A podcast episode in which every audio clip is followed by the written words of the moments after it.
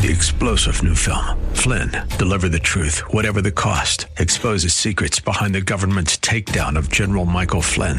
Flynn knew what the intel world had been up to. He ordered the first audit of the use of contractors. This set off alarm bells. He told the truth. He was the most dangerous person for Donald Trump to hire. They had to get rid of Flynn. Flynn, deliver the truth, whatever the cost. Available now. Watch it today. Go to salemnow.com. Salemnow.com. Dennis Prager here. Thanks for listening to the daily Dennis Prager podcast. To hear the entire three hours of my radio show, commercial free, every single day, become a member of Pragertopia. You'll also get access to 15 years worth of archives, as well as the daily show prep. Subscribe at pragertopia.com.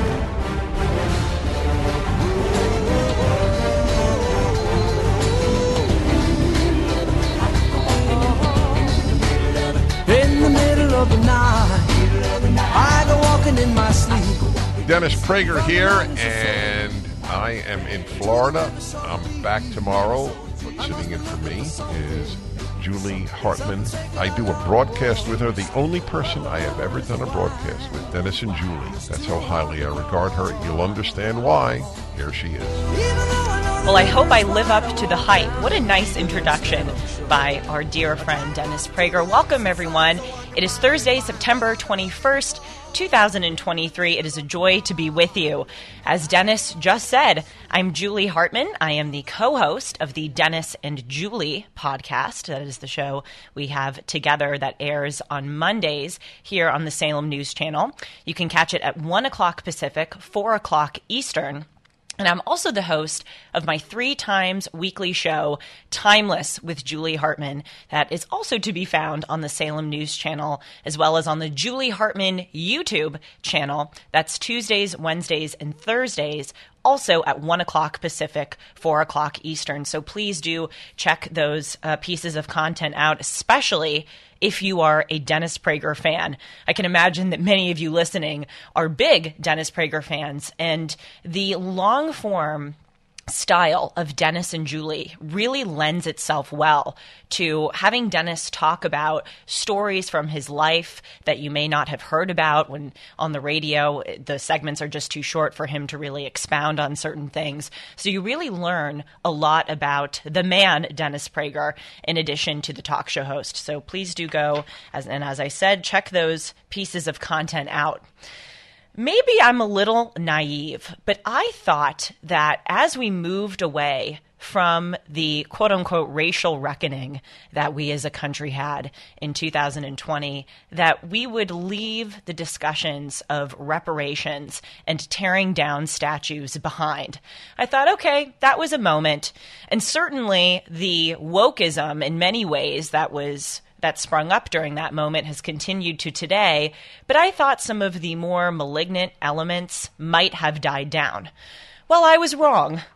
New York City, the New York City Council, is considering proposals about tearing down even more monuments honoring certain historical figures. And they are also, like San Francisco, assembling a reparations task force.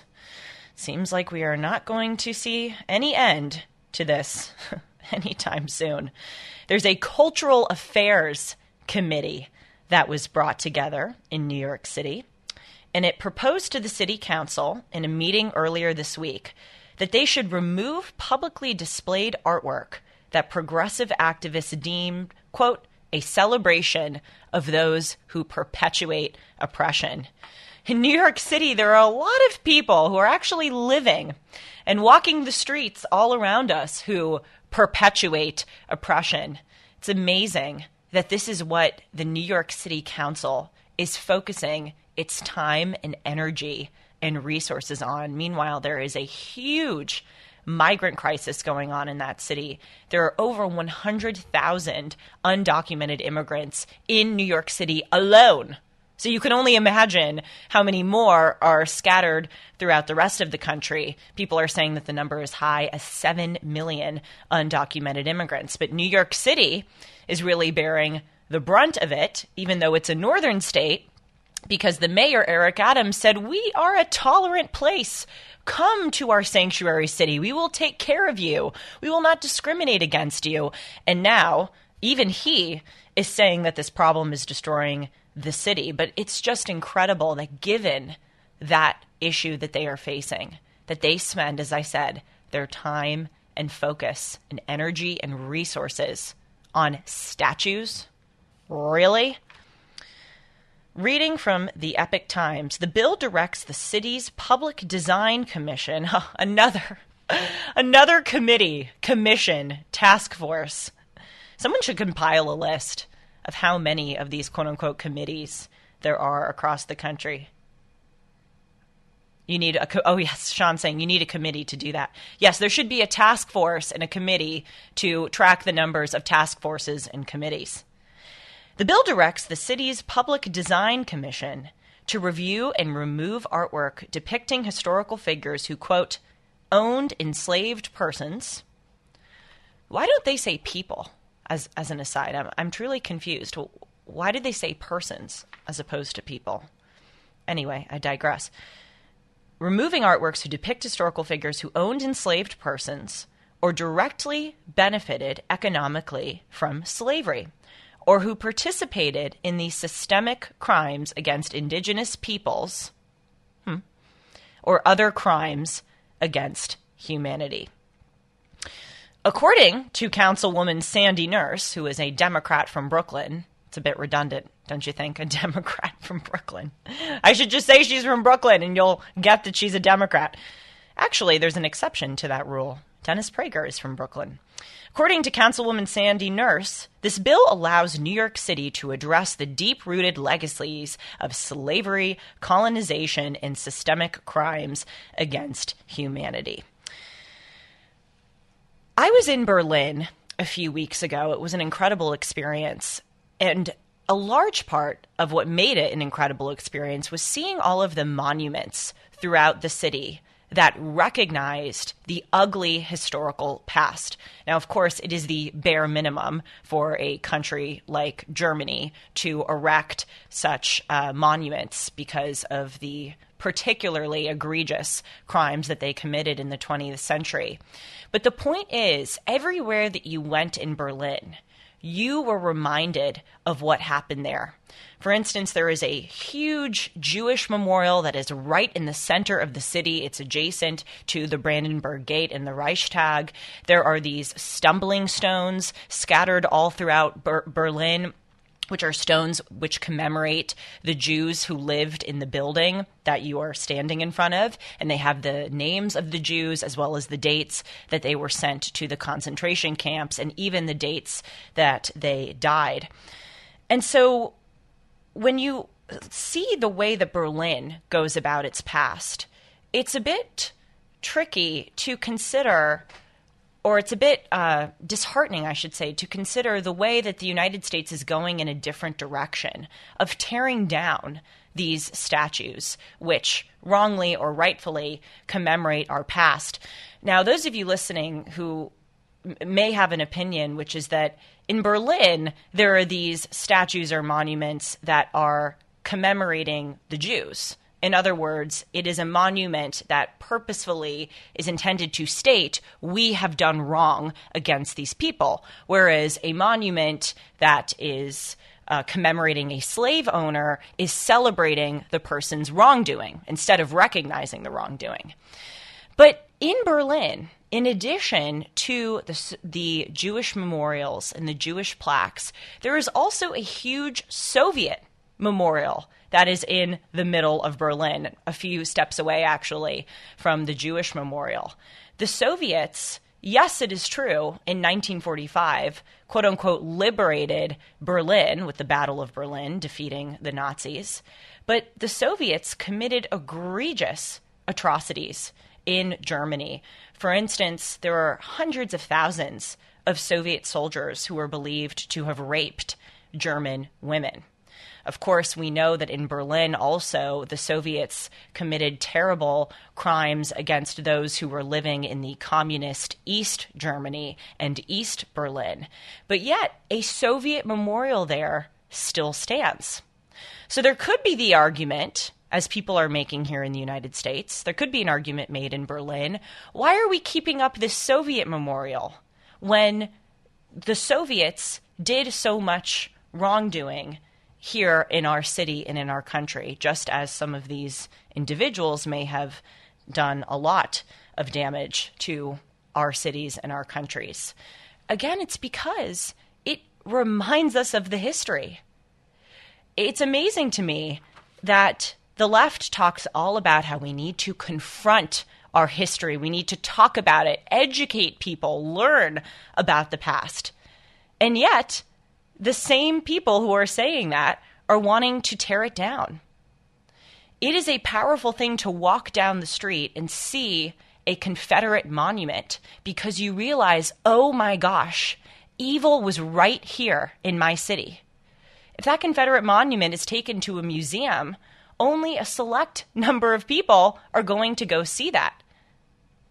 1-8 Prager 776 1-8 Prager 776. I'm very eager to hear your thoughts. We'll be continuing this tear down the statue task force assembled in New York City in just a few moments. I'm Julie Hartman. This is the Dennis Prager show. The Dennis Prager show.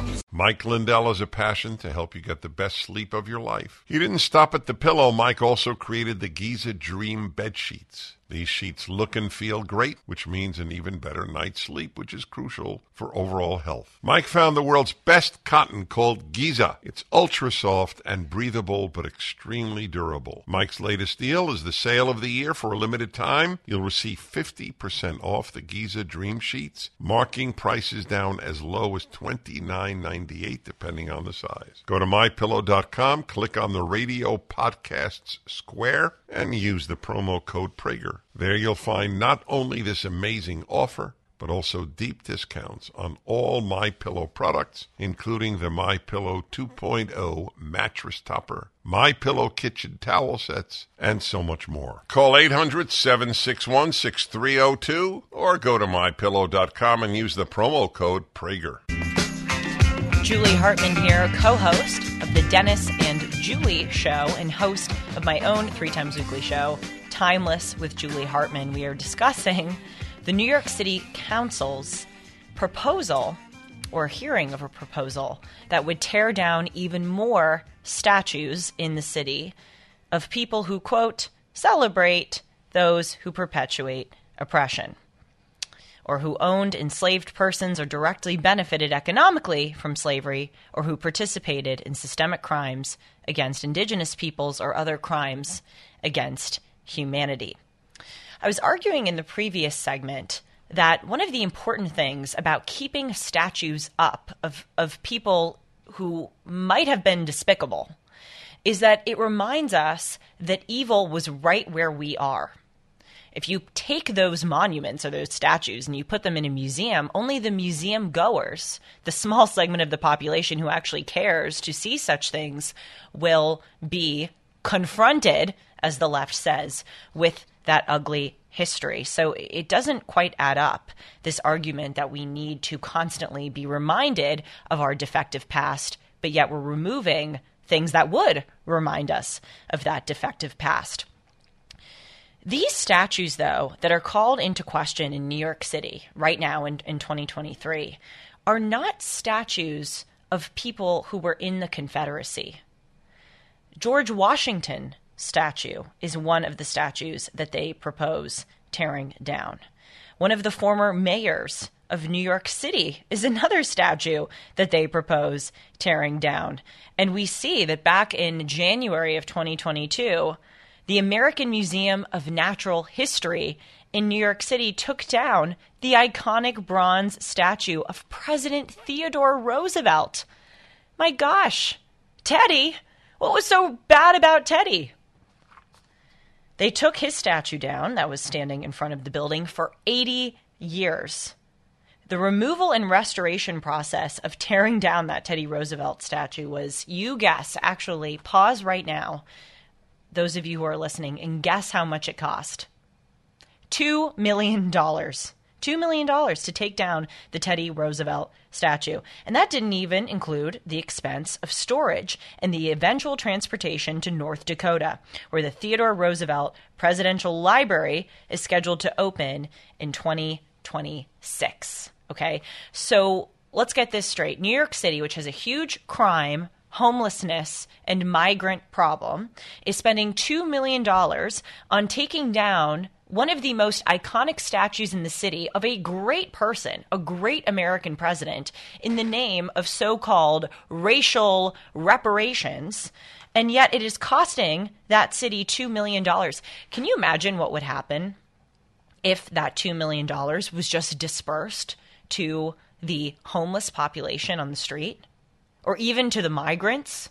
Who I do not believe should be getting that money because they are not American citizens. That doesn't mean that we shouldn't have sympathy for the situation that they are in, but that money should be first and foremost going to Americans. But $2 million for a statue? Mayor Eric Adams recently announced that he is cutting the New York City budget by 15% from every department in order to accommodate the migrant crisis, which is mentioned has over 100,000 people, undocumented immigrants, living in New York City. So let's get this straight. Our money is going towards these stupid, stupid projects like taking down a statue of an American president. And money is going away from the programs that supposedly help the American people and going towards non American citizens. We are living in a profoundly confused time, a morally confused time, as Dennis would say. Let's go to Jason in Studio City, California. Hi, Jason. Thanks for calling in. Hi, how are Hi, how are you? Well, thanks. I'd like to recommend and suggest that we restore these monuments and charge these committees once the uh, presidency changes hands. you know what? I totally agree with you, especially when it comes to someone like George Washington. Thank you so much for your call. You know, Dennis, being the Torah and Bible scholar that he is, talks a, a lot about the story of Noah when God saved Noah and his family from the destruction of the flood. God decided to destroy the world uh, by inflicting a flood because the, the world had just gotten so wicked. And Dennis says that, or he, he, he writes about this, that the reason why Noah is saved isn't because he's handsome, isn't because he's of a particular race or gender or sexuality. It's because he was the most righteous man for his time. God doesn't practice affirmative action in any other way besides moral righteousness, and that's why he selected Noah. But those last few words are important that he was the most righteous in his generation, meaning that God judged Noah and his actions on the standards of the time. Maybe Noah wouldn't be deemed as fantastic or righteous of a person by our standards today in 2023, but we have to judge people based on the time in which they were living. And so when people wag their fig- fingers, excuse me, at, at those who owned slaves or those who condoned slavery, I would like to ask them this question if you are so afraid to stand up to wokeism in 2023, how are you so confident that you would have been one of those people centuries earlier than our time now who would have stood up to the moral atrocity of slavery? It is so much easier to stand up to the absurdity and ridiculousness of wokeism than it was to stand up to this mainstream institution that was sadly existing in a prior time. Why is it so much easier to stand up to wokeism? Precisely because of the adjectives I used. It is absurd and ridiculous. It's not exactly brave to say, "Hey, it's there are two genders." Sorry. That's just reality. That is not somehow an act of courage to say that there is objective reality. Also, we live in a time in the United States where, despite the political persecution against conservatives, and, and that really is becoming an, an ever growing problem, we live in a time and in a place where it is incredibly easy, compared to other times and places on earth to stand up to bigotry and to wokeism. If you say that there are only two genders, you will not be carted away and imprisoned. Again, I recognize that that is sadly changing in the United States, but at least right now, if you say that, you're pretty much protected. So don't give me this nonsense that you would have been one of those righteous people back in the day, but you won't even stand up to the ridiculousness now. That is what everyone should be saying to these wokesters who want to get rid of Teddy Roosevelt and George Washington. Are you kidding me? Absurd. We're going to be talking about another task force, another committee that President Biden has assembled. And you guessed it, it's woke, in addition to this one. Back in a moment. 1 8 Prager 776 1 877 243 7776. I guess the theme of this first hour is the task force and committed committedization of the United States of America. That's one to stumble over. So many task forces, so many committees, so many people assembling together to fight against the bigotry that is supposedly rampant all around the country. And here's another one. President Biden issued an executive order yesterday, so Wednesday, September 20th, where he is creating what's called an American Climate Corps which is employing over 20,000 young adults to work for the government, to be paid by the government in order to fight the existential threat of climate change, which bigoted white supremacists have supposedly exacerbated through their love of capitalism and fossil fuels. Reading from the Huffington Post, after being thwarted by Congress, President Joe Biden will use his executive authority to create a New Deal style American Climate Corps that will serve as a major green jobs training program. There was a similar group that was created under President Franklin Roosevelt in the 1930s. It was called the Civilian Conservation Corps, and it was part of the New Deal. This was after the time of the Great Depression, and FDR was compiling all of these, as people say, alphabet soup programs to stimulate the economy.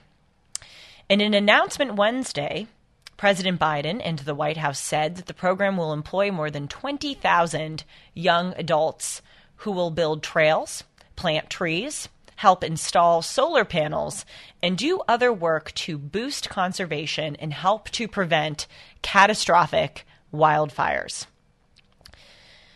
The Climate Corps has been proposed in early versions of the sweeping climate law approved last year, but it was jettisoned amid strong opposition from Republicans and concerns about cost. Well, that's exactly right. I hate to break it to people, but we cannot afford this. We are $33 trillion in debt, which is truly a staggering amount given that just 40 years ago we were $1 trillion in debt that has skyrocketed to 33. But let's just keep creating these programs, having all of these subsidies, government sponsored committees and task forces and groups to fight the bigotry, the horrible, horrible, horrible bigotry of America.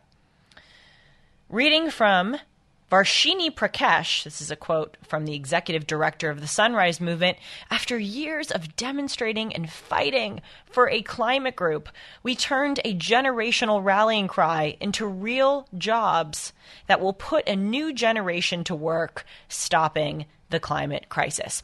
So the White House has conveniently not told the American people how much this would cost. But if we go back to that earlier bill, which the Democrats proposed in Congress and then was shot down by the Republicans, in that bill, this climate group was costing us, it was proposed to have cost us $10 billion.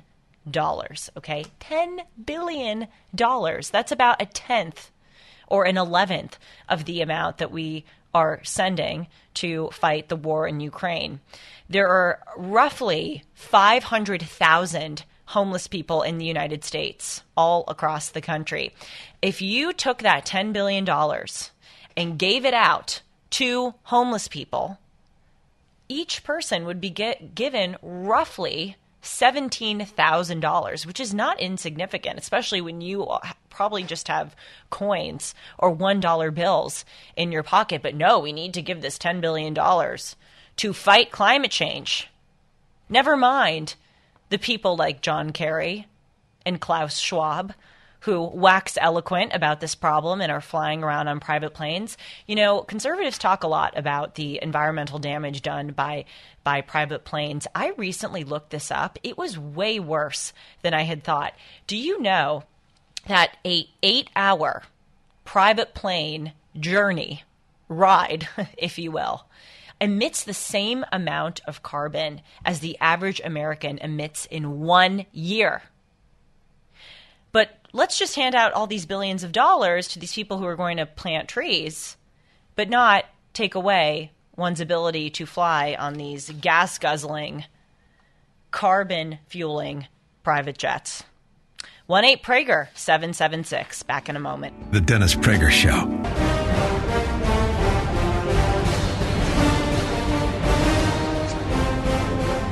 Dennis Prager here, and I am in Florida I'm back tomorrow, but sitting in for me is Julie Hartman.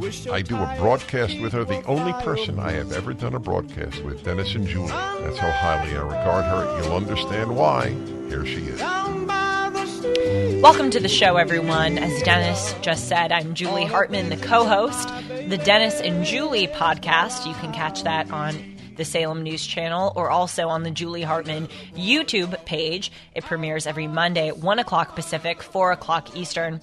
I'm also the host of my own three times weekly show, Timeless, with Julie Hartman, also on the Salem News Channel and the Julie Hartman YouTube channel also premiering at 1 o'clock Pacific, 4 o'clock Eastern. We like to keep things consistent here at the Salem Media Group. It's great to be with you. Thanks so much for tuning in.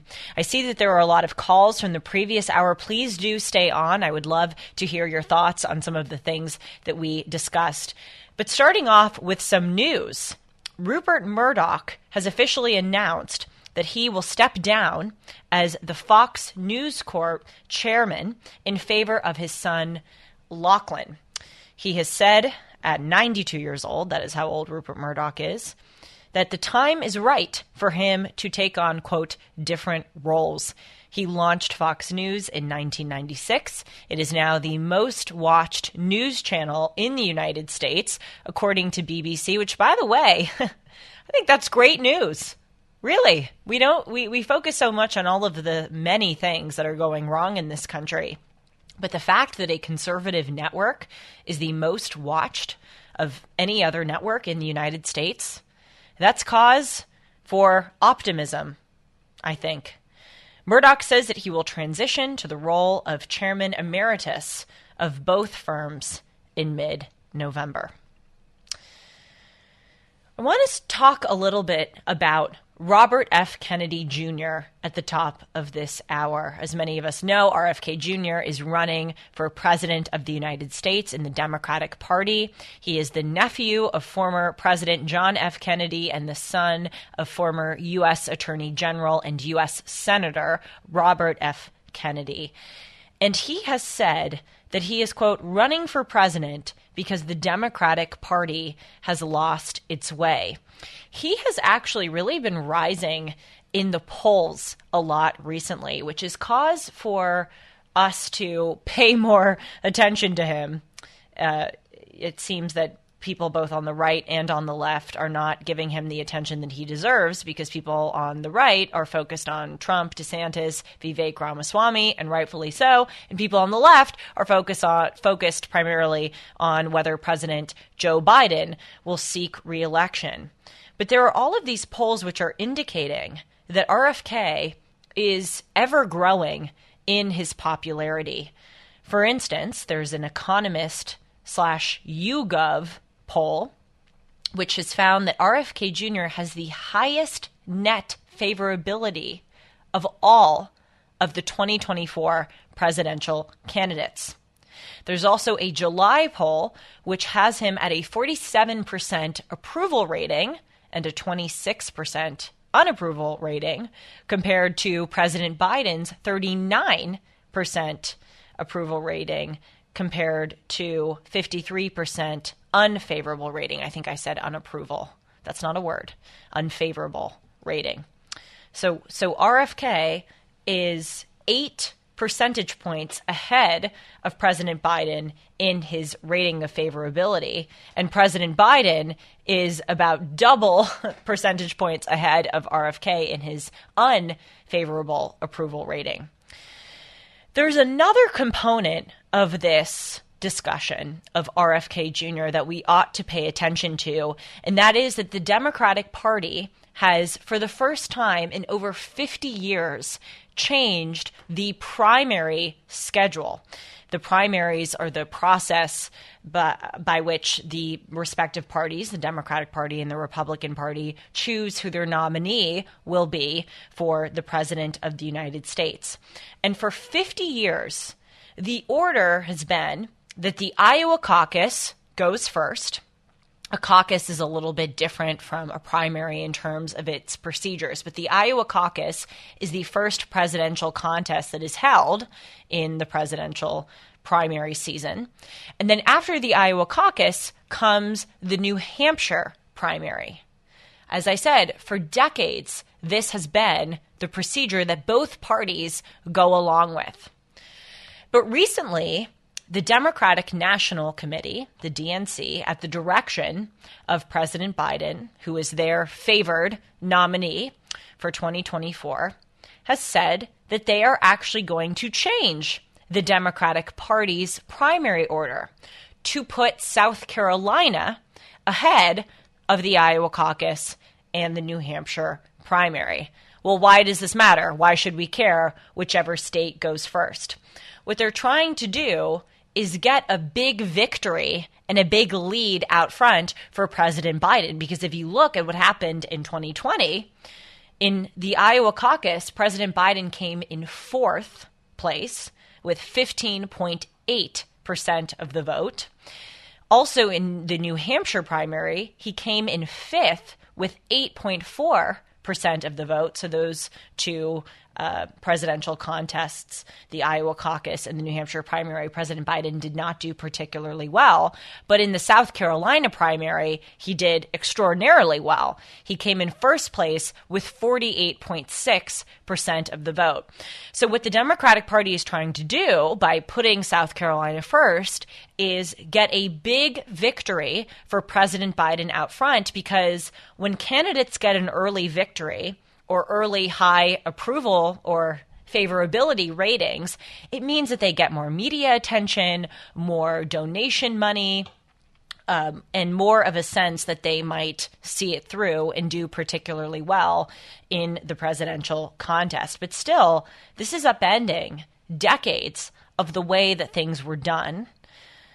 And another fly in the ointment is that the state of New Hampshire has a law which says that it must be the first primary in the country. On Timeless with Julie Hartman, I interviewed uh, David Scanlon, who is the Secretary of State of New Hampshire, and I asked him, I said, okay, so let's say that the DNC sticks to its guns and says, no, no, no, we're holding a South Carolina primary ahead of an Iowa and New Hampshire one. What are you, a Secretary of State of New Hampshire, going to do about that, especially given your law, which obligates you to hold the first primary? And Secretary Scanlon answered me on my show by saying that no matter what, New Hampshire is going to hold the first primary. So when the Democratic Party schedules the South Carolina primary, which they recognize as the first primary, New Hampshire is going to do their own primary a week before that. So bringing this back to the discussion, of Robert F. Kennedy Jr., this matters hugely for him because if New Hampshire is holding its first primary ahead of South Carolina, it is actually pretty likely that President Biden will not be on the ballot because the Biden administration and the Democratic Party think that the first official primary is held in South Carolina. So, what it could mean is that RFK Jr., who is leading in the Democratic Party, could win that first New Hampshire primary because President Biden won't be on the ballot. And as I just said, when you when you win a primary, when you win a presidential contest out front, it certainly gives you a huge advantage in your subsequent uh, days and months of the campaign. So we really should be paying attention to RFK because of this whole primary debacle, as well as his outstanding performance in the polls. Here are some positions of Robert F. Kennedy Jr. I want to summarize them because RFK Jr. is so maligned in the media, and he actually talks about this as one of the things that he is running against he's running against this censorship of people who deviate from right think, if you will, what is deemed acceptable to think and believe in the Democratic Party. He says he has said, excuse me, that over two million dollars has been allocated by the DNC to malign and marginalize him. Quote, this is from RFK I think that most Democrats care about one thing more than anything else, which is to beat Donald Trump. So Kennedy is saying, I don't know why the DNC is maligning me. If I can be that Democrat that does this ahead of President Biden, who is clearly not doing so well cognitively and also in terms of his governance, then why is the DNC going to such lengths to try to quash me? Continuing with the discussion of RFK Jr. I want to hear what you think about this candidate. 1 8 Prager 776. Under the boardwalk, out of the sun. Under the boardwalk, we'll be having some fun. Under the boardwalk. Hi, everyone. If you've been injured in an accident that was not your fault, listen up. We have legal professionals standing by to answer your questions for free. Call now and find out if you have a case and how much it's potentially worth. Call 800 702 5400. I'm here with spokesman John Wolf. So, John, tell everyone listening who should call right now. Well, Maria, first off, thank you for having me here. It's always nice to answer the listeners' questions. Now, as far as who should call in, anyone who's been injured in an accident and think you deserve compensation, give us a call right now. 800 702 5400. You'll find out if you have a case and how much it's potentially worth. Thanks, John. You heard it, folks. Take advantage of this opportunity and call now 800 702 5400. Advertisement sponsored by Legal Help Center may not be available in all states. Interested to hear your opinions of RFK Jr. 1 8 Prager 776 1 877 243 776. RFK Jr. is doing spectacularly well in the polls, given that he is a challenger of the President of the United States within the president's own party. As I mentioned, there's one poll that has him several points ahead in favorability ratings to President Biden and many points behind President Biden in unfavorability ratings. So let's go through here some of RFK Jr.'s positions because this will, I think, explain a lot about why the Democratic Party is allocating $2 billion in uh, media financing to try to smear him and marginalize him. And it also shows why the Biden administration views him as such a threat. You know what was really sad to see? There was a video that circulated on Instagram from Caroline Kennedy's son, Jack Schlossberg. And he was so, so harsh when he was speaking about RFK Jr. The whole point of him putting out this video was to say that he disapproves of RFK Jr. He said that he is an embarrassment to the Kennedy family because given that this this man, John uh, Jack Schlossberg, is Caroline Kennedy's son. That makes him the second cousin of RFK Jr. So Jack Schlossberg was saying that Kennedy is an embarrassment to the family and that he is corrupting and using for his own purposes this idea of Camelot and that he should just be quiet, go to the sidelines, and support President Joe Biden because as Jack Schlossberg says, apparently Joe Biden has done immense good for the country uh, economically in terms of his civil rights record, his climate change record, la di da di da, etc. But it's really sad to see that even members of the Kennedy family are going against him and being so rude and um, unsupportive of his, I believe, noble efforts to try to reform the Democratic Party from within, and then from there, reform the country for the better. So, one of the main things that RFK Jr. campaigns on is that we as a country are, quote, addicted to war, as he would say. One of the big problems we have in our federal government is the addiction to war. RFK Jr. said in a recent interview. President Biden went to Congress and asked for another $24 billion for the Ukraine war. We've already spent $8 trillion on wars since 9 11. If we kept that money at home, we could have child care for every American. We could have free college for every American. We'd be able to pay for our social security system. So he is pledging that if he becomes president of the United States, that he will stop this war industrial complex and he will try to give that money towards people, the American people, and their endeavors. He's also talked about the dangers of the COVID 19 vaccine, that he is not anti vaccine on principle, but he thinks that the American people have not been told the truth about the possible downsides and bad effects of the COVID vaccine and that they ought to be aware of that information to make an informed decision about whether or not they would like to take the vaccine. He has also talked about his opposition to the Democratic Party's border policies. This is really amazing that someone who identifies as a Democrat is being so bold as to say that the party in power is not doing so well with regard to this issue. He has said that the southern border poses a humanitarian crisis to the United States.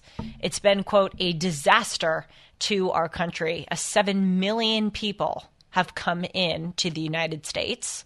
That's taken up a lot of our resources, monetary and uh, psychological, too, as people are trying to figure out ways to support these everyday uh, undocumented immigrants on our streets. And he has also said that, you know, it's a humanitarian catastrophe because these 7 million undocumented immigrants don't have any legal status in this country. So that so they're vulnerable to being exploited by people who will pay them $5 or $6 an hour to do work because they know that they can't sue them for paying them such a low cost because they don't have any legal status. Isn't that a pretty woke left wing position to take. Seriously. That you have these people who are vulnerable and might be exploited. RFK Jr. is saying that, and it is certainly true. I mean, my gosh, what is happening to a lot of these these migrants, in addition to being exploited professionally, many of them are being exploited sexually. There, the the amount of of trafficked sex workers that are migrants is huge. So why is RFK Jr. being so maligned in the Democratic Party for expressing this very humanitarian position. I'll give you a few more that RFK Jr. stands on. He really is a, it seems he is a true Democrat in the sense that he is a liberal. Dennis often makes the distinction between liberal and leftist. Liberals support free speech. They support the basic principles that have that have that were founded in our country and that have impelled us forward. Leftists don't. But nevertheless, the Democratic Party is going against RFK Jr. because the Democratic Party has turned into a leftist party, not into a liberal party. RFK Jr. has talked about the economic downfall of the United States, the fact that all of these corporations, 200 corporations, according to the Wall Street Journal, have bought tens of thousands of single family homes in the United States, including entire neighbor- neighborhoods, and they are increasing rental prices in order to economically benefit their own corporations. He's come against the World Economic Forum, people like Larry Fink the CEO of BlackRock, and Klaus Schwab, the founder of the World Economic Forum, waxing eloquent about the need to create a new world order and a great reset, but that new world order and great reset are on their terms, i.e., imposing fossil fuel restrictions for people in the United States while they fly on gas guzzling private jets. And of course, RFK Jr. has also talked about big tech censorship. He's actually filed a uh, legal action against the Biden administration and Google over censorship because he was barred from Instagram at one point because supposedly he defied Instagram's COVID 19 rules. I can see that many of you have thoughts about RFK Jr. I'm eager to hear them in the next segment. 1 8 Prager 776 1 877 243 7776. The Dennis Prager Show. There are two Dennises in Florida today. Dennis Prager, who is in Florida for his grandson's bar mitzvah. And then there's Dennis in Tampa, who has some thoughts on RFK Jr. Hi, Dennis. Hi, how you doing? Well, thanks. I just recently saw Trump's speech in Erie, Pennsylvania, where he mentioned that he was going to go after and try and look about the vaccines for kids that are with autism and stuff like that. I was just wondering if you thought maybe that he would probably pick RFK to run that portion of it, because Trump always likes picking people who know what they're doing in a certain area. I mean, I know I know he's a liberal. I'm not a big fan of that, but um, I mean, if you know, I just didn't wanted to know what your thought was that if you think he'd pick RFK to run that portion of going after the, the vaccines for children. Oh, I think RFK Jr. would be a great pick that President Trump might make because he has been he he actually wrote a book on vaccination and so he has been pretty consistent with regard to his views and most recently since the advent of the COVID 19 vaccine, he has said, wait a minute, this isn't necessarily a bad thing, but why don't we just slow it down a bit and not mandate people to get it? Let it be up to their own personal choice. And if they think that they uh, ought to receive such a thing. So, yes, I think President Trump would do that it it seems I mean when when he was president he passed the First Step Act which was this huge prison reform bill which many people especially on the left would not expect someone like President Trump to even consider passing let alone pass. So it seems that he is willing to bring in people or bring in causes that are quote unquote not in line with conservatism or including bringing in someone who is a Democrat. So, yes, I, I, do think that might be a possibility, and I think it would be a great one. We have a fantastic guest for the last portion, portion, excuse me, of this hour. His name is Marian Tupy. He actually did a PragerU video on his recent book called Superabundance The Story of Population Growth, Innovation, and Human Flourishing on an Infinitely Bountiful Planet. I love watching PragerU videos. And no, it's not just because I have a show with Dennis Prager or I do, I, I guest host for his show. PragerU is such an informative resource for people, especially who are right of center. And I watched this video and it kind of upended my understanding of all of the things that we have been taught about the world today that we are somehow in this state of not having enough resources. Marian Tupy upends that understanding. He is a fellow at the Cato Institute, and I'm so happy to welcome him on the Dennis Prager Show. Hi, Marian. Thanks for coming on. Hello. Hello. Thanks for having me. So your book disputes that there is going to be a scarcity here in the United States. Can you just for the audience give a synopsis for those who may not have watched your PragerU video of why you think that? Well, sure. I mean, historically, people thought that when population increases, uh, things will become scarcer, right? If there's a fixed pie, then uh, the more people you have, you invite to dinner, then uh, people will have to have smaller slices, right? Uh, except that the pie isn't fixed. we can grow the pie, we can increase resources so that even as population of the United States grows or the population of the world grows, we can have more. And we grow the pie through the application of human intelligence, or human brain.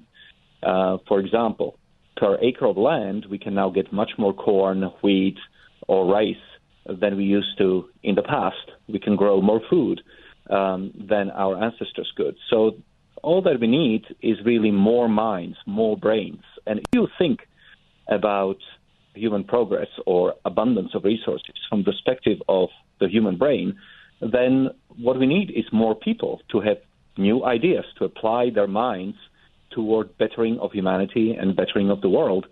And if you think that way, then suddenly humans are not just a detraction, they are not just bad for the world. It's the opposite. They're good for the world instead of being cancer on the planet, humans become the benefactors of the planet.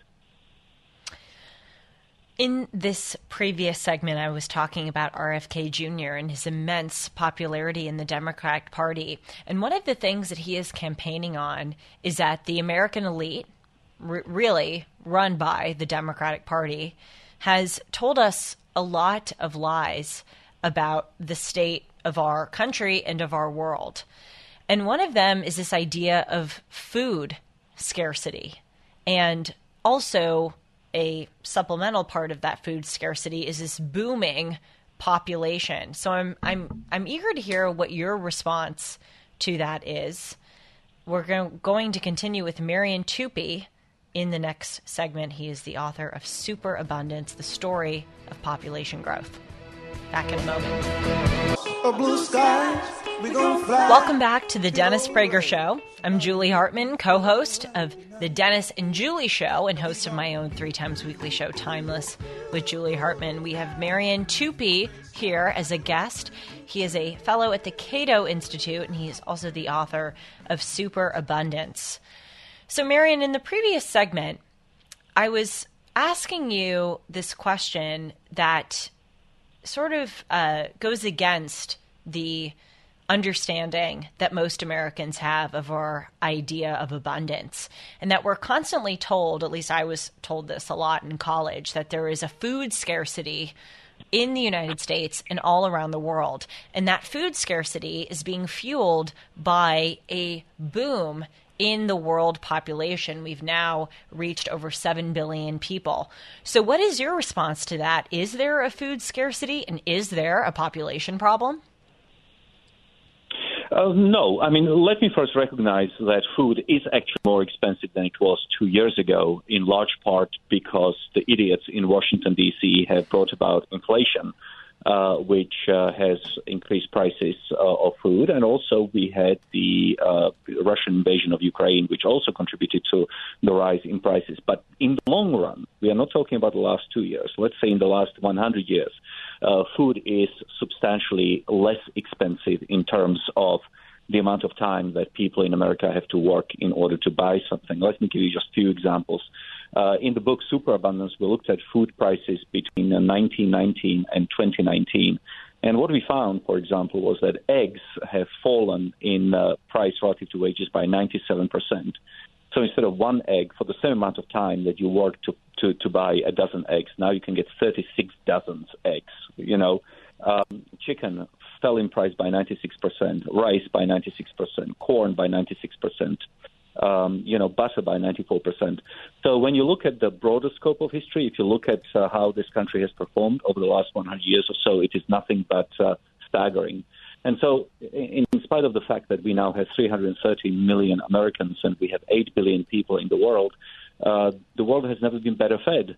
Uh, famines have basically disappeared from the world outside of war zones. Obesity is uh, increasingly a problem, even in sub Saharan Africa we are simply able to produce much food per acre of land than we used to before um, because of better techniques, better fertilizer, better pesticide, and so on. So, if this idea of food scarcity is largely unfounded, where does it come from? And we know that I, was actually recently reading an editorial that went back a few months in the Wall Street Journal that said that the myth of overpopulation was actually really uh, fueled here in the United States. Robert McNamara gave a speech, for instance, to the United Nations back in the 1970s, saying that overpopulation and the subsequent effect of food, food scarcity is posing the biggest existential threat to the world. So, why did people have this understanding? Well, partly because it's of uh, outdated ideas. Uh, McNamara was a Malthusian. Basically, Thomas Malthus was the British economist who came up with the idea of overpopulation.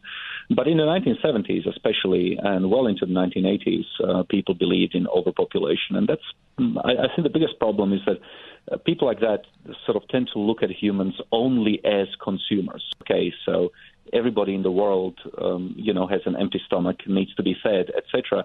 But every human being comes into the world not just with an empty stomach, but also with a brain capable of uh, creating more abundance for all of us. Um, you know, uh, all those technological changes that happened uh, increased productivity in the agricultural sector, and therefore we have we have more food. But where did those ideas come from? Where did those technological breakthroughs come from? And they came from the human mind. So the human being is not just a consumer; he is above all a creator. And I think that a lot of people don't understand. Mm. You were talking about the problem of obesity, which is a superabundance problem, apropos of the title of your book. What can we do in the United States to mitigate that issue? Well, uh, you know, every every time a humanity solves a problem, uh, it creates other problems. That's just how the world is. Uh, we have eliminated a massive problem, which was starvation. Uh, for most of human history, people were constantly hungry. It is almost unimaginable to an American or for the European today to understand what life was like two or three hundred years ago when hunger was something that people felt on average every day. Um, you know, all of us, um, and and we have abolished that. Uh, today, as you say, we have so much food and many many of us are obese. And for a long time, we have tried to get around the problem by, you know, better diet and uh, exercise, and all those things are important. But uh, only recently, uh, again, humanity has solved this problem with a new drug uh, called Wegovy and Ozempic. Uh, we now have drugs that, if you if you simply don't have for the will to exercise and to watch what you eat, uh, you can now take drugs that actually um, decrease your your craving for food. Um, so you know maybe this is a problem that uh, that that has a solution after all. Now, right now, Wegovy and Ozempic are very expensive, but uh, you know they will be off patent um, within 15 years. Uh, generic drugs will be available, and uh, people who are obese will have access to cheap drugs to make them thin again.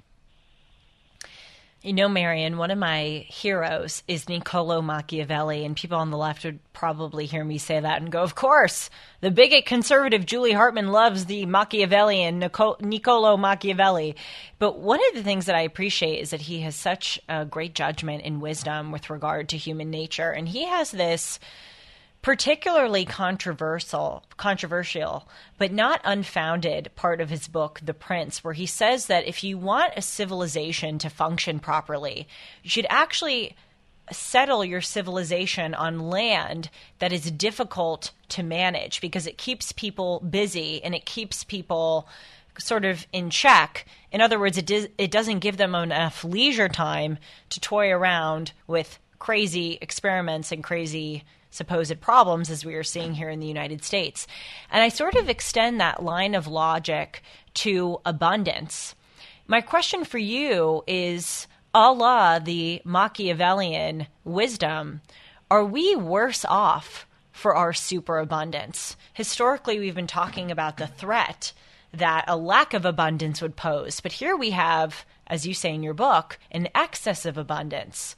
Are we worse off for that forgive me, we're going to have to continue in the next segment because of limited time. Back in a moment with Marian Tupy. I'm Julie Hartman. The Dennis Prager Show.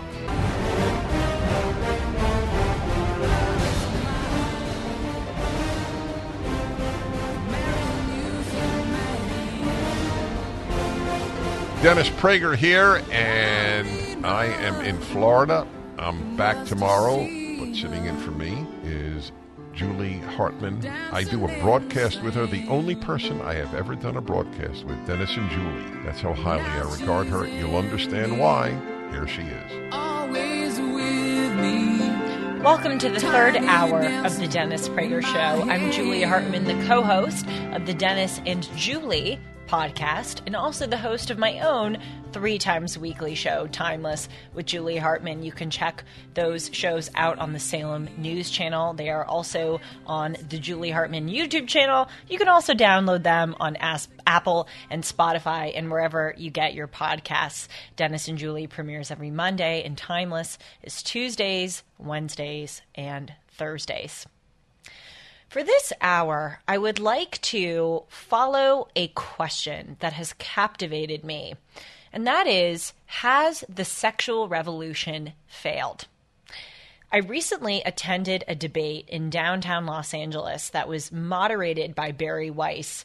For those of you who haven't heard the name Bari Weiss, she is this fantastic journalist. She actually worked for the New York Times for several years and then resigned and wrote this article about the uh, groupthink that has permeated the publication and how Bari was bullied for some of her opinions, which deviated from that groupthink. And she has gone on to found her own organization called the Free Press, where she publishes news articles daily. And she's also the host of her own podcast called Honestly with Bari Weiss. So Bari had this brilliant idea, I thought, to host this debate at the Ace Theater in downtown Los Angeles. She got over a thousand attendees. And it was on this subject of has the sexual revolution failed? On one side, there were two women who were saying that yes, the sexual revolution has failed. One of those two was actually Louise Perry. She is the author of the book called How the Sexual Revolution Failed and she was great alongside her co uh, defender of her position. And then on the other side were these two women who were saying the opposite that it has succeeded. And one of them was actually a woman who goes by the name Grimes. She is a singer and she is uh, the mother of three of Elon Musk's children. So it was a very interesting debate. I thought that, as I said, it was a brilliant idea because a lot of people want to get out into their communities, into the world. But it's hard nowadays because we no longer have something like the Kiwanis Club or the Rotary Club, or people don't really go to churches or synagogue so much anymore. So it's difficult to know where to congregate in order to feel like a member of a community. So that debate it was great for just meeting people and showing up to something that fostered filial connection. And also, I think it scratched the itch that a lot of people have to be exposed to different ideas. As difficult as the situation in the United States has gotten, as much as this corrosive anti free speech sentiment has taken hold in our institutions. I really do believe that a lot of Americans crave that kind of disagreement. So, so for those reasons, the event was fantastic. But it impelled me to consider my own thoughts about the subject, the sexual revolution of the 60s and 70s. And I'm eager to hear your thoughts on that movement. 1 8 Prager 776 1 877 243 7776. Has the sexual revolution failed? Is the theme of this third hour. In order to understand or have an opinion about whether the sexual revolution succeeded or failed, we first need to know what the sexual revolution was. That is the movement in the 60s and 70s. I make the argument that we are actually in an ever continuing and evolving sexual revolution, which is even more malignant than the malignant parts of the first sexual revolution. But let's go back for a moment to that movement in the 60s and 70s and consider what it was about. Like the sexual revolution of today, the sexual revolution of a few decades ago, I think, was characterized by both a cultural and a social movement, and also a technological movement in a time of rapid technological innovation. So we had this understanding, or at least this in vogue idea, that women needed to break out from or be liberated from the traditional norms of sexuality and interpersonal relationships. So there was already that political or social idea brewing. And then alongside that, and adding gasoline to that cultural fire, were these advancements in technology, such as contraception. The idea or the the not just the idea the reality that you could use condoms and the birth control pill as a way to have s- safe sex without the possibility of bearing a child. We underestimate just how revolutionary this development was as far as the way human beings interact with one another jordan peterson says that the advent of birth control was just as revolutionary as the atomic bomb, as the creation of the internet, of social media, of automobiles and airplanes.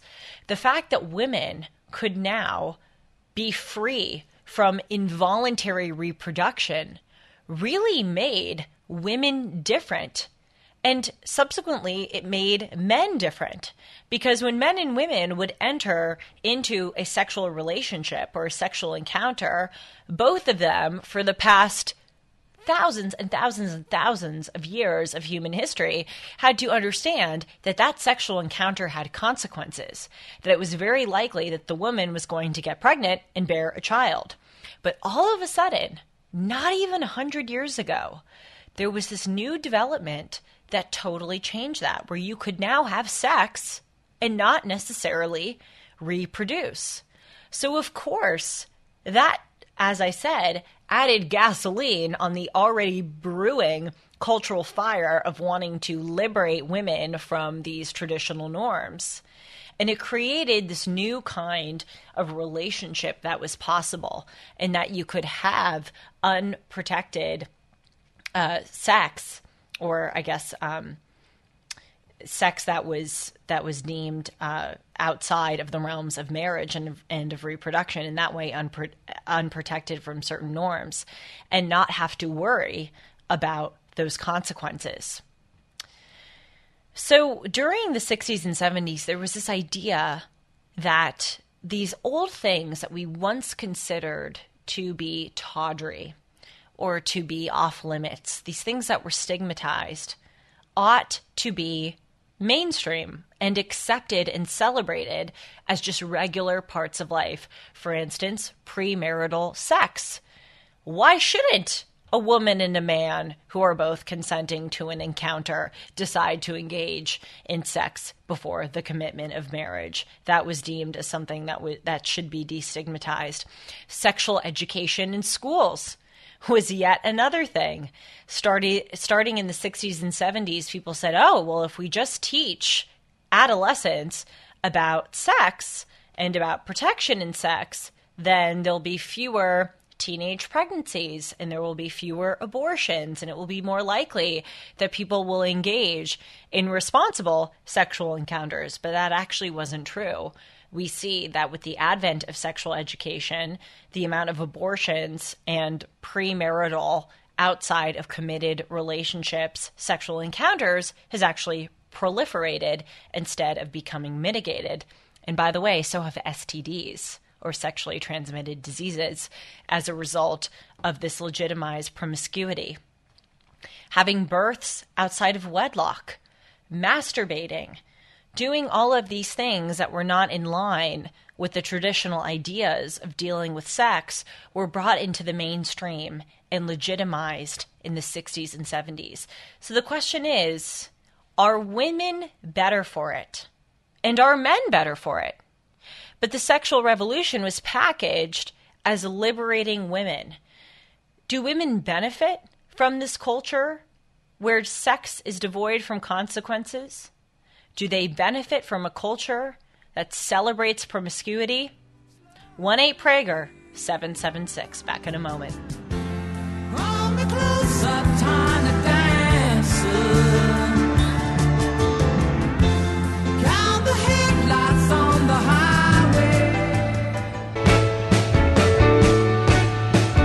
To this subject of the hour Has the sexual revolution failed?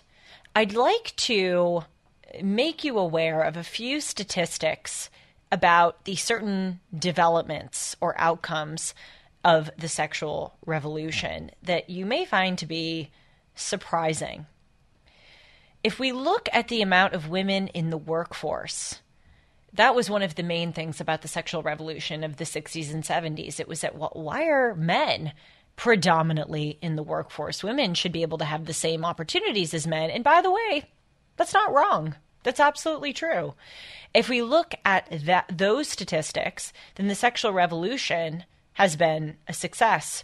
In 1950, the population of women in the workforce was 34% compared to 75% of men, which, just as a note, as an aside, you know, we hear often about the 1950s as, as, this terribly oppressive time for women where they were confined to the home to be domestic workers and mothers and wives. That's a pretty significant statistic that a third of the female population of the United States, even back in the so called bigoted decade of the 1950s, those women were in the workforce, a third of them. But over time, this has just increased and increased and increased. In 1960, it was 38%. By 1980, it was 52% of women in the workforce. And by 2019, nearly 60% of women are in the workforce. Now, you may remember a few moments ago that I said that in 1950, 34% of women were in the workforce compared to around 75% of men. By 2019, that number dropped to about 68% of men.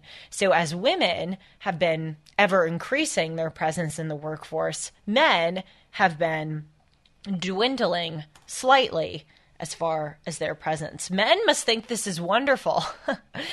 sex unattached from consequences, sex unattached from marriage, promiscuity legitimized, and more women working in the place of men. Men must be like, thank God for the sexual revolution. What was su- such a failure about this movement?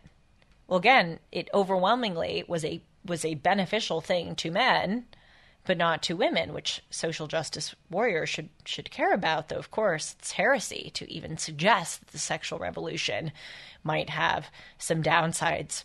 Some of those downsides include that the marriage rates have gone down over the past few decades hugely. In 1948, 16.2 per 1,000 Americans were getting married. In 2000, it was 8 per 1,000, so half of what it was in 1948. And then in 2022, it was 6 per 1,000.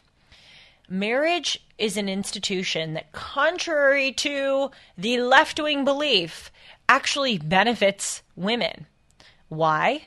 Because it makes a man both legally and, in the case of religious marriages, spiritually obligated to and committed to a woman. And when a woman takes a man's last name, which is deemed as so awful and bigoted in 2023, it is actually the opposite of that because it indicates a sort of exchange. The woman is saying, I will take your name as our family name. And in return of my honoring you in this way, you will honor me by protecting me, by protecting our children, by being the financial and authoritative head of the household. So women have been the casualties primarily in this war on marriage. I could go on and on. The birth rate has gone down from in 1950 it was about 25 per 1000 people were giving birth and now it's about 12 per 1000. There's a proliferation of pornography if you look at Pornhub.com, that is just one porn site among many. It has 33.5 billion visits annually. The population of the world is just 7 billion and Pornhub has become become in the top 5 most visited websites ever in the past 5 years. STDs have proliferated in since the 80s, eight new sexually transmitted transmitted diseases have been recognized and developed in the United States as a result of this constant, rampant premarital sex. Out of wedlock birth rates have gone up in the same time. Fatherlessness has also gone up. Hookup culture on college, college campuses is rampant, where fewer people are dating, more people are just having these one off casual sexual encounters. So, yes, in some ways, primarily by bringing women into the workforce, it has benefited women. But with all these other developments, can we really say that women have stood to gain as a result of this cultural and technological transformation? I'm not so sure, but let's hear from you. Grace in Denver, Colorado has some thoughts on this subject. Hi, Grace. Thanks for calling in. Yeah, for sure. I wanted to um, just make a statement that I feel like the internet is actually really dangerous for the so-called sexual revolution. Mhm. I see a lot of terrible videos and conversations and YouTube like talk shows about being, you know, being empowered or independent or whatever for women particularly. And I'm only in my late 30s, but I remember that music took a dramatic shift about a decade ago and really kind of em- talked about women being empowered because they are promiscuous and Right. because they don't um they don't subscribe to any of the standard things Grace, we'll continue are- with you in the next segment. You raise a very important point here about so called empowerment. Back in a moment.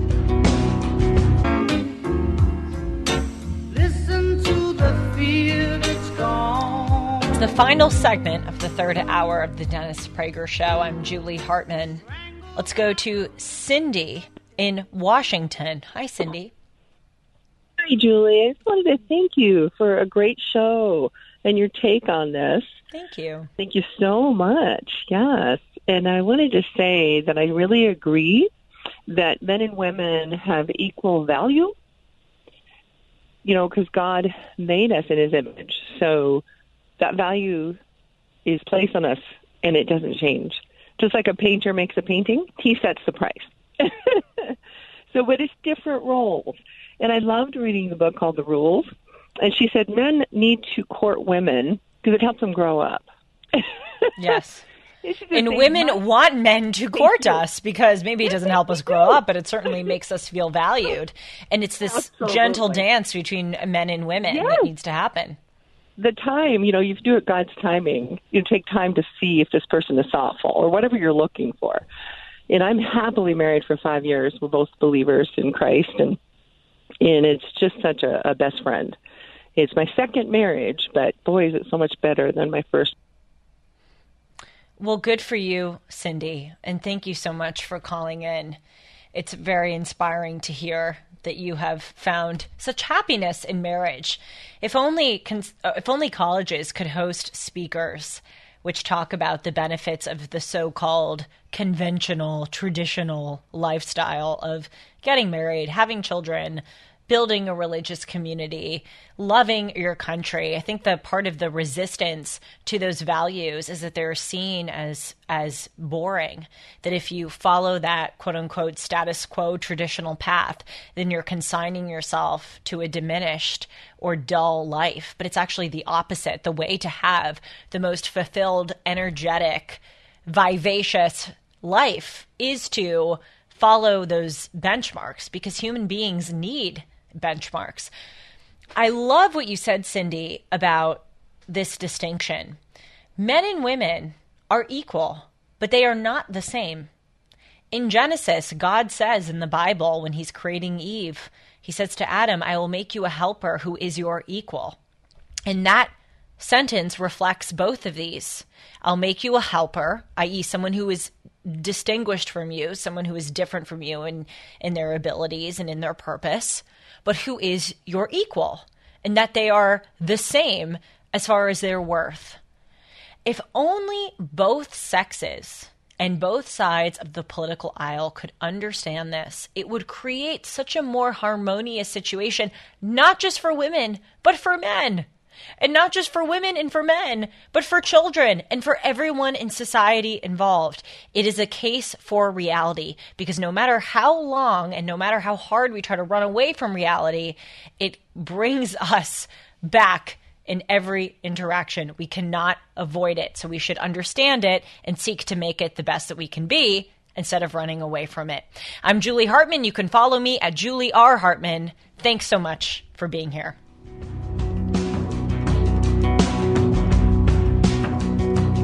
Dennis Prager here. Thanks for listening to the daily Dennis Prager podcast. To hear the entire three hours of my radio show, commercial free every single day, become a member of Pragertopia.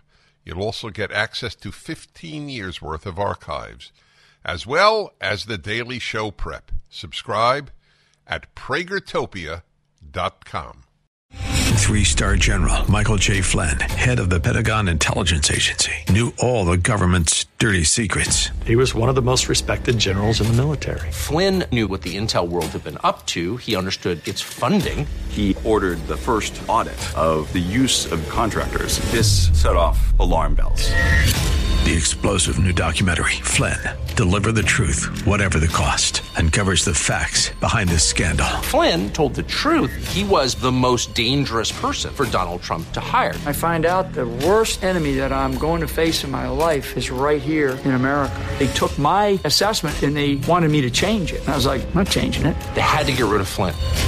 With in depth interviews, archival footage, and never before seen personal records of the man behind the headlines. I just felt like I was drowning. Flynn, deliver the truth, whatever the cost. Available now. Watch it today. Go to salemnow.com. Salemnow.com.